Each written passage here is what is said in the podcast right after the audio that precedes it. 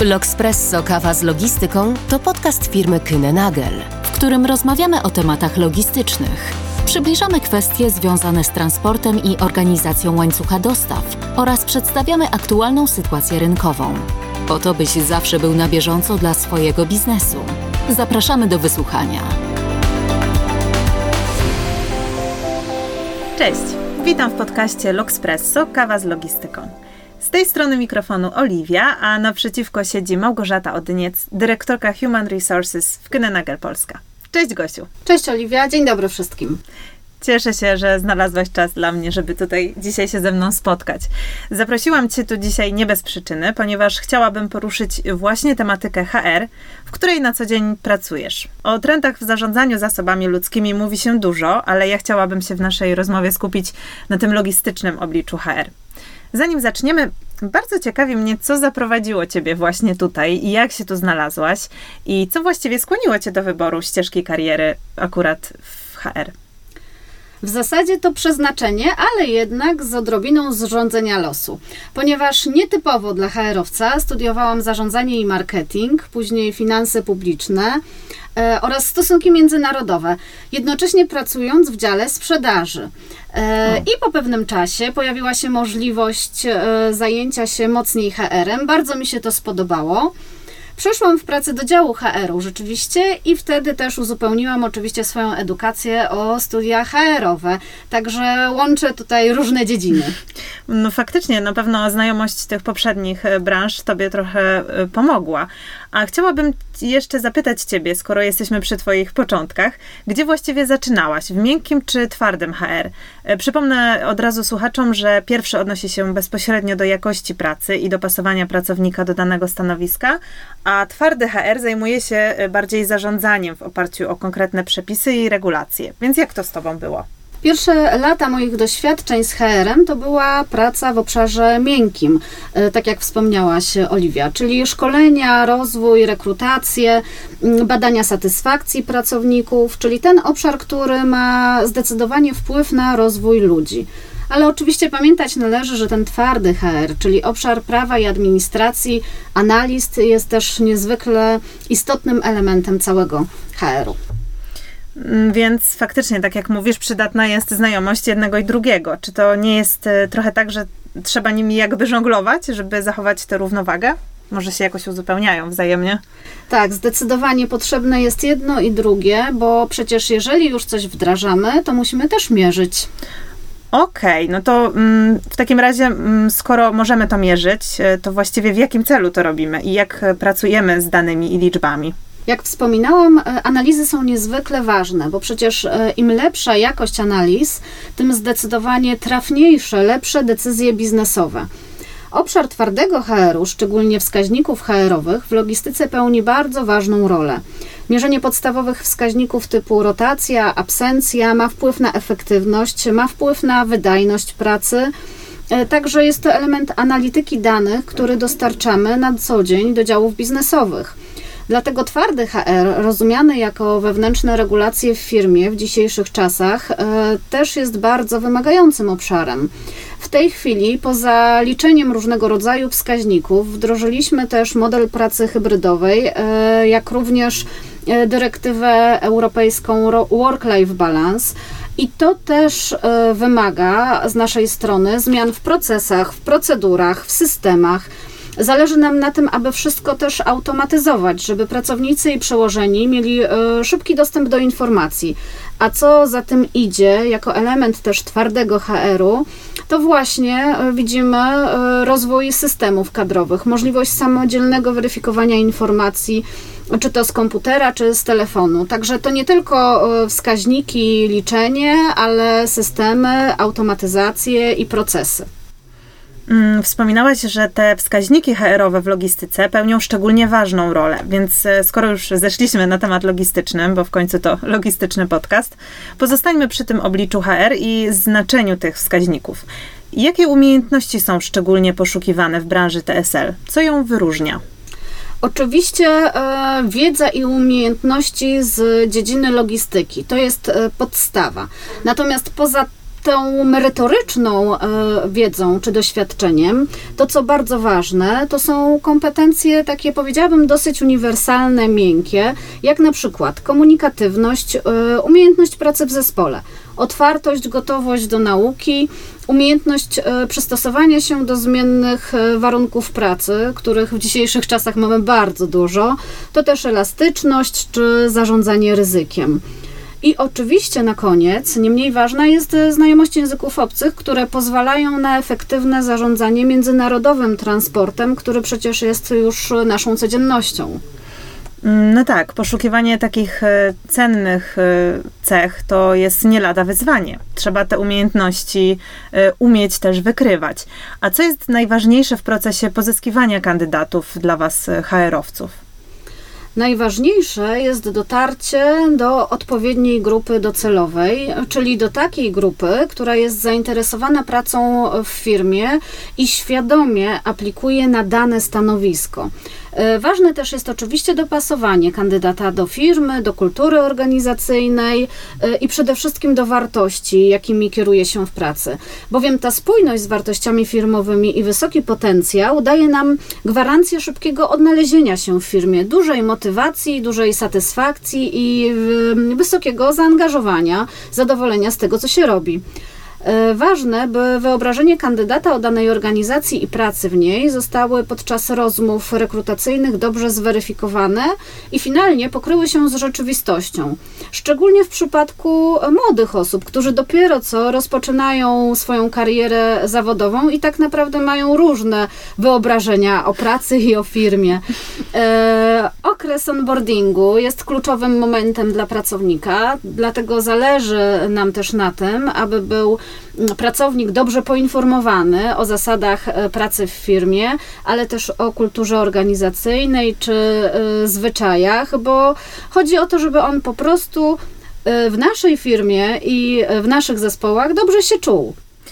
No właśnie, no bo też często te, te oczekiwania się trochę rozmijają i czasami kandydat nie wie, czego się spodziewać. E, wspominałaś też wśród tych umiejętności e, o takiej e, umiejętności zarządzaniu ryzykiem i tak mi się skojarzyło, że często spotykam się na różnych forach z memami odnośnie mocnych nerwów spedytorów tak, tak. Przy, przy zarządzaniu supply chainami, na przykład obłożeni lawendą na uspokojenie, ale wydaje mi się, że ten zdrowy dystans wcale nie zniechęca, a wręcz przeciwnie, pomaga oswoić temat, jakim jest właśnie zarządzanie ryzykiem i niepewnością, że te cechy, chociaż są wymagane, to jednak pomagają w tej pracy. I wydaje mi się, że miłośników branży nie brakuje. Zgodzisz się z tym? Czy młodzi ludzie chcą pracować w logistyce? Tak jest, rzeczywiście chęć pracy w branży jest duża, a z, kolei, a z kolei to wyobrażenie o pracy często odbiega od rzeczywistości, dlatego tak ważna jest obecność biznesu w szeroko pojętej edukacji, by mieć wpływ e, na kształtowanie świadomości o naszym sektorze mm, i logistyce. Mm, mówimy o edukowaniu młodych ludzi w tym zakresie, a wiem, że Knenagel działa także na uczelniach.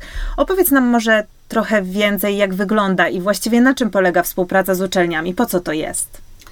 Współpraca z uczelniami jest wynikiem analizy oczywiście naszych potrzeb organizacyjnych, biznesowych. Natomiast z drugiej też strony e, jest wynikiem też naszej takiej potrzeby e, edukowania, takiej naszej misji e, szkolenia nowych, młodych, przyszłych pracowników. Jesteśmy otwarci na zatrudnienie młodych ludzi, dla, których Kinenagel jest pierwszym miejscem pracy.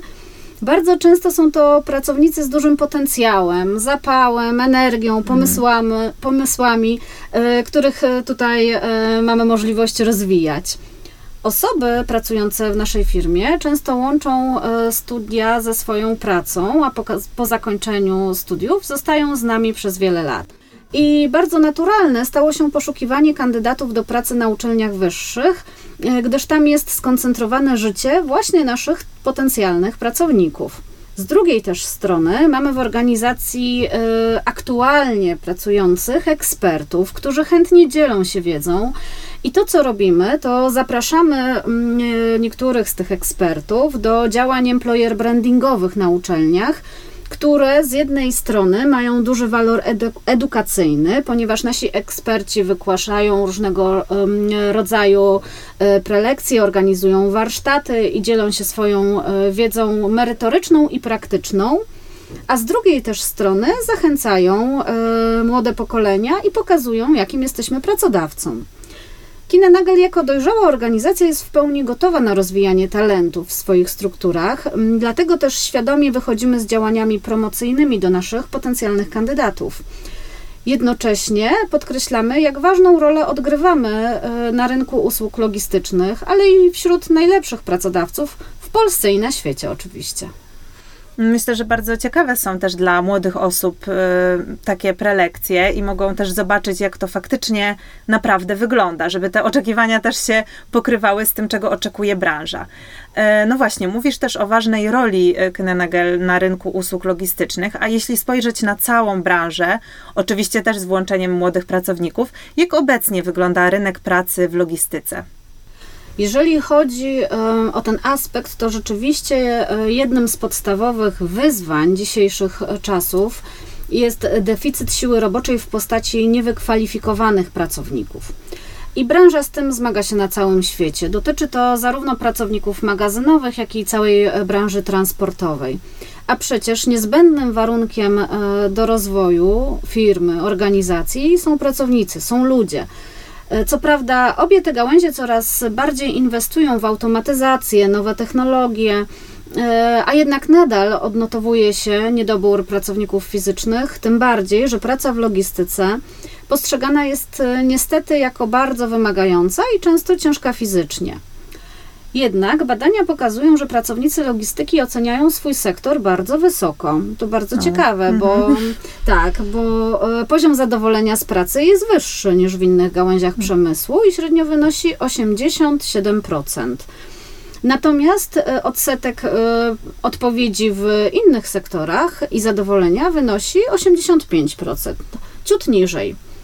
W każdym razie aż 75% firm zajmujących się gospodarką magazynową na rozwiniętych rynkach ma faktyczne problemy z rekrutacją pracowników. I drugie wyzwanie to oczywiście też jest e, brak wykwalifikowanych pracowników, ale już specjalistów i ekspertów. Obecnie najbardziej poszukiwane specjalizacje w logistyce, może to nie jest zbyt oczywiste, ale są to na przykład analitycy danych, Oczywiście inżynierowie do spraw logistyki również, ale mogą to też być specjaliści do spraw cyberbezpieczeństwa, automatyzacji procesów, systemów, nowych technologii. Pamiętajmy też, że logistyka to gro i szereg wykwalifikowanych specjalistów do spraw e, obsługi klienta chociażby, e, jak również specjaliści z dziedziny finansów, prawa czy chociażby HR. To bardzo szeroki wachlarz specjalizacji i umiejętności. Te wskaźniki, które podałaś, wydają się bardzo optymistyczne. Skoro 87% logistyków jest zadowolonych ze swojej branży, no to chyba jednak te memy o stresie były trochę na wyrost. E, a co Twoim zdaniem może wpływać na to zadowolenie? Mm, co, co takiego jest rajcującego w tej logistyce i jaki według Ciebie jest najefektywniejszy sposób wsparcia rozwoju pracownika? Moim zdaniem e, najefektywniejszym sposobem jest po prostu bycie blisko tego pracownika i bycie w kontakcie z pracownikiem i jego wspieranie. W Kinenagel jesteśmy teraz w takim ważnym momencie wdrażania nowego podejścia do ocen rocznych pracowników, które właśnie ma wspierać tę bliskość z pracownikiem.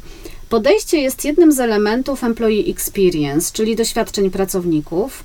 No i co to oznacza w praktyce? W praktyce zależy nam na tym, żeby nasi pracownicy, którzy tu są, którzy tworzą firmy, rozwijają się, mieli rzeczywiście jak najlepsze doświadczenia w pracy w Kinenagel.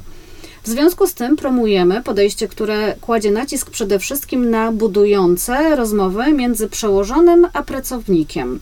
Rozmowy te oparte oczywiście powinny być na celach biznesowych, ale co bardzo ważne, oparte na celach rozwojowych pracownika. Akcent, który kładziemy na rozmowy o indywidualnym e, rozwoju, wyznaczenie e, konkretnych celów i narzędzi rozwojowych ma oczywiście największe powodzenie sukcesu w momencie, kiedy to pracownik zaangażuje się w przedstawienie wizji rozwoju swojej osoby, bo ważne jest to, co on czuje, jaki ma pomysł na siebie i w jaki sposób chce realizować ten zamysł. Oczywiście przy założeniu, że te kompetencje wspierają rozwój zespołu i tym samym rozwój całej firmy. I to, co wspomniałam wcześniej e, o tej bliskości. Ważna jest też bliska obecność przełożonego, co w praktyce oznacza regularne spotkania, regularne rozmowy kilka razy w roku i szybsze reagowanie tym samym na pojawiające się trudności. W efekcie przełożony jeszcze lepiej wspiera pracownika w codziennych wyzwaniach, e, a doświadczenia i feedback stają się elementem codziennej komunikacji. E, co do samego podejścia do narzędzi, to wierzę, że metoda 70-20-10 jest jedną z najbardziej skutecznych. Co ona w praktyce oznacza? E, tworząc plan rozwoju, w 70% koncentrujemy się na zadaniach wykonywanych w pracy, tak zwanych on-the-job training. Mogą to być nowe zadania, uczestniczenie w różnych grupach projektowych czy przewodzenie projektom. 20% to dzielenie się wiedzą i to może być nauka od innych, coaching, mentoring – a 10%, tylko 10% to typowe szkolenia wewnętrzne i zewnętrzne. Także mamy tutaj cały pakiet e, różnorodnych możliwości. Tak, i różnorodnych działań, które faktycznie przekładają się na, e, na takie wspólne funkcjonowanie, no bo jednak to 70% to bardzo dużo, 70% na praktyczną wiedzę, na przyswajanie z doświadczeń. No i y, rozmowy, komunikacja. Myślę, że to jest y, bardzo ważne i faktycznie wpływa na motywację pracownika. A y, co w związku ze zmianą modelu pracy? Bo ten temat wywołuje ostatnio bardzo wiele różnych emocji. E, powoli z powrotem wracamy do biur po pandemii. A jak ty się odnajdujesz w takim modelu i jakie wnioski płyną z tego doświadczenia? Oczywiście o pracy hybrydowej można by długo mówić i doświadczenie nasze jako organizacji jest w tym zakresie bardzo dobre. Dlatego y, powiem krótko. Zdecydowaliśmy się na wdrożenie modelu hybrydowego, ponieważ widzimy za tym naprawdę szereg y, płynących korzyści dla obu stron. Jestem przekonana, że taki model pracy jest odpowiedzią na zgłaszane przez pracowników potrzeby, możliwość pracy zdalnej jak również wesprze on realizację celów biznesowych. Z drugiej strony pozwoli zachować dobry poziom współpracy, bowiem przecież nic tak nie buduje zespołu jak relacje i spotkania na żywo. I wierzę, że przy zachowaniu równowagi między pracą zdalną z domu a pracą z biura jesteśmy rzeczywiście w stanie osiągnąć bardzo dobre efekty. Osobiście widzę korzyści w tym, że są dni, kiedy ja na przykład pracuję z domu i dzięki temu mam możliwość faktycznie pełnej koncentracji, skupienia się nad zadaniami, które wymagają wyłączenia się. Prywatnie też w tym czasie oszczędzam e, właśnie czas na dojazdach do pracy i mogę też inaczej zaplanować choćby logistykę dzieci w tych dniach, czy tak, czy też uczestniczenie w jakichś moich innych e, aktywnościach poza pracą. Natomiast dni, które spędzam w biurze, dedykuję spotkaniom face to face, yy, czyli yy, żeby lepiej budować relacje, yy, a przy tej okazji efektywniej prowadzić spotkania, które wymagają na przykład burzy mózgów. Poza tym, chyba każdy z nas doświadczył tego, że w biurze, w kuchni, przy ekspresie do kawy często prowadzimy bardzo ciekawe dyskusje i w te przysłowiowe, mm, przysłowiowe 5 minut jesteśmy w stanie rzeczywiście załatwić dużo więcej spraw tak, niż na jakichś tak. Zoomach czy Teamsach. Które się ciągną w nieskończoność. Tak jest. E, I dużo szybciej pokonujemy trudności w komunikacji, e, znajdujemy fajne rozwiązania, inspirujemy dzielimy się historiami innych osób, także wymieniamy się doświadczeniami, opiniami, e, więc e, rzeczywiście myślę sobie, że jest to taki niedoceniony obszar, który e, warto dobrze zagospodarować, czerpać z niego i na pewno korzystać z tych mniej formalnych spotkań na żywo. Zdecydowanie się zgadzam i myślę, że ten zdrowy balans, o którym mówisz, dotyczy nas wszystkich. Ja sama czasami, jak planuję sobie naprzód tydzień, to sobie myślę, o kurczę, jutro muszę wcześniej wstać, żeby pojechać do biura i tak z jednej strony mi się nie chce, ale gdy już się znajdę w tym biurze, to zdecydowanie nie żałuję, bo y, rozmowy właśnie z zespołem i, i ta taka, y, po prostu mam o wiele więcej energii wtedy do działania. E, Gosiu, e, podsumowując nasze rozważania na temat motywacji pracowników, zwłaszcza w tak wymagającej branży, jaką jest logistyka, co według Ciebie najbardziej dziś wpływa na motywację i zaangażowanie pracowników logistyki? Myślę sobie, że e, odpowiedzią na to pytanie jest jedna rzecz, czyli kultura organizacyjna. I na tą kulturę organizacyjną składa się szereg działań działań biznesowych, działań HR-owych, działań liderskich. Także e, po takim okresie teraz niesamowicie wytężonej pracy podczas pandemii i sytuacji w Ukrainie, zdecydowanie na e, pierwszy plan wyszło dbanie o dobrostan pracowników, tak zwany, tak zwany well-being, zdrowie fizyczne i psychiczne. W związku z tym pracodawcy stosują różnego rodzaju formy wsparcia dla, dla, pracowników, e, począwszy od odpowiednich programów motywacyjnych, e, jakichś wewnętrznych aktywności e, promujących zdrowy styl życia, poprzez jakieś konkursy, webinary, ułatwienie dostępu do różnego rodzaju świadczeń, odpowiedni pakiet benefitów.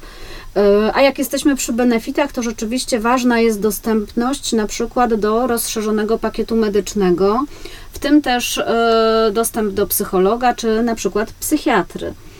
E, jednak e, najbardziej istotnym w tym momencie tematem jest ta wspomniana wcześniej praca zdalna czy hybrydowy model pracy. I niestety niektórzy nasi pracownicy muszą często być w 100% obecni w miejscu pracy, bo trudno sobie wyobrazić, żeby na przykład operator wózka widłowego mógł wykonywać swoją pracę z domu. Dlatego firmy wdrażają też szereg strategii e, takich na miejscu, w miejscu pracy, których celem jest przezwyciężenie e, problemu deficytu kadr, przyciągnięcie kandydatów do pracy. E, działania te obejmują m.in. właśnie zachęty finansowe, szkolenia, wspomniane programy wellbeingowe, ale też rozwiązania na przykład podnoszące ergonomię miejsca pracy czy programy socjalne. Także w logistyce szkolenia to kluczowy element wzrostu kompetencji. Jeżeli mówimy o trendach, e, to faktycznie mm, widzimy, obserwujemy na rynku, że jest to coraz ważniejsze dla kandydatów. Z tego powodu firmy wdrażają różnego rodzaju polityki szkoleniowe, wewnętrzne lub we współpracy z innymi podmiotami prywatnymi, publicznymi, takie jak uniwersytety czy szkoły techniczne. Jedno z badań Group, Logistyka Globalne Trendy HR 2022, pokazuje, że 69% zatrudnionych w branży logistycznej uważa, że szkolenia i ciągłe uczenie się są niezbędne, aby utrzymać adekwatny poziom kompetencji zawodowych na stale oczywiście zmniejszającym się mhm. rynku pracy. Czyli ta inwestycja w taki rozwój i też w edukację cały czas jest ważna. Tak, ale to nie wszystko. Co jeszcze? Aspekt płci jest jednym z trendów na rynku. E, obecnie obserwujemy, że E, kobiety e, i mężczyźni i struktura zatrudnienia, w szczególności w logistyce, wskazuje na znaczącą przewagę mężczyzn, szczególnie na stanowiskach kierowniczych. Warto jednak podkreślić, że systematycznie rośnie odsetek kobiet pracujących na stanowiskach zarówno kierowniczych, jak i magazynowych. I na koniec e, zrównoważony rozwój, który dotyczy całego łańcucha dostaw. I to nie jest tylko ograniczenie śladu węglowego, to także jest ekonomiczne i społeczne zrównoważenie całości działań. E, aby dbać o środowisko, logistyka szuka różnych rozwiązań, jakimi jest na przykład stosowanie paneli fotowoltaicznych, mm, budownictwo ekologiczne, oświetlenie LED, pojazdy ciężarowe z napędem elektrycznym lub wodorowym, transport intermodalny. Y, mogą to też być aspekty związane z optymalizacją procesów, na przykład optymalne wykorzystanie floty, ale także y, współpraca na linii klient i firma, na przykład zachęcanie klientów do wyboru określonych przedziałów czasowych dostaw, aby właśnie efektywnie zaplanować trasy. Dodatkowo firmy też y, wdrażają odpowiednie standardy, oczywiście liczą, mierzą i raportują. Firmy logistyczne są coraz bardziej świadome kwestii związanych ze zrównoważonym rozwojem społecznym, mhm. co też e, przekłada się w efekcie na rozwój kluczowych inicjatyw mających na celu poprawę samopoczucia pracowników. Także podsumowując, co wpływa na zaangażowanie pracownika, to zarówno troska o jego potrzeby, włączająca kultura organizacyjna, silny i mądry leadership, jak również jasna wizja i strategia biznesowa, otwartość na nowe rozwiązania i technologie, czyli y, miejsce, w którym chce się być i ludzie, z którymi chce się realizować wspólne cele.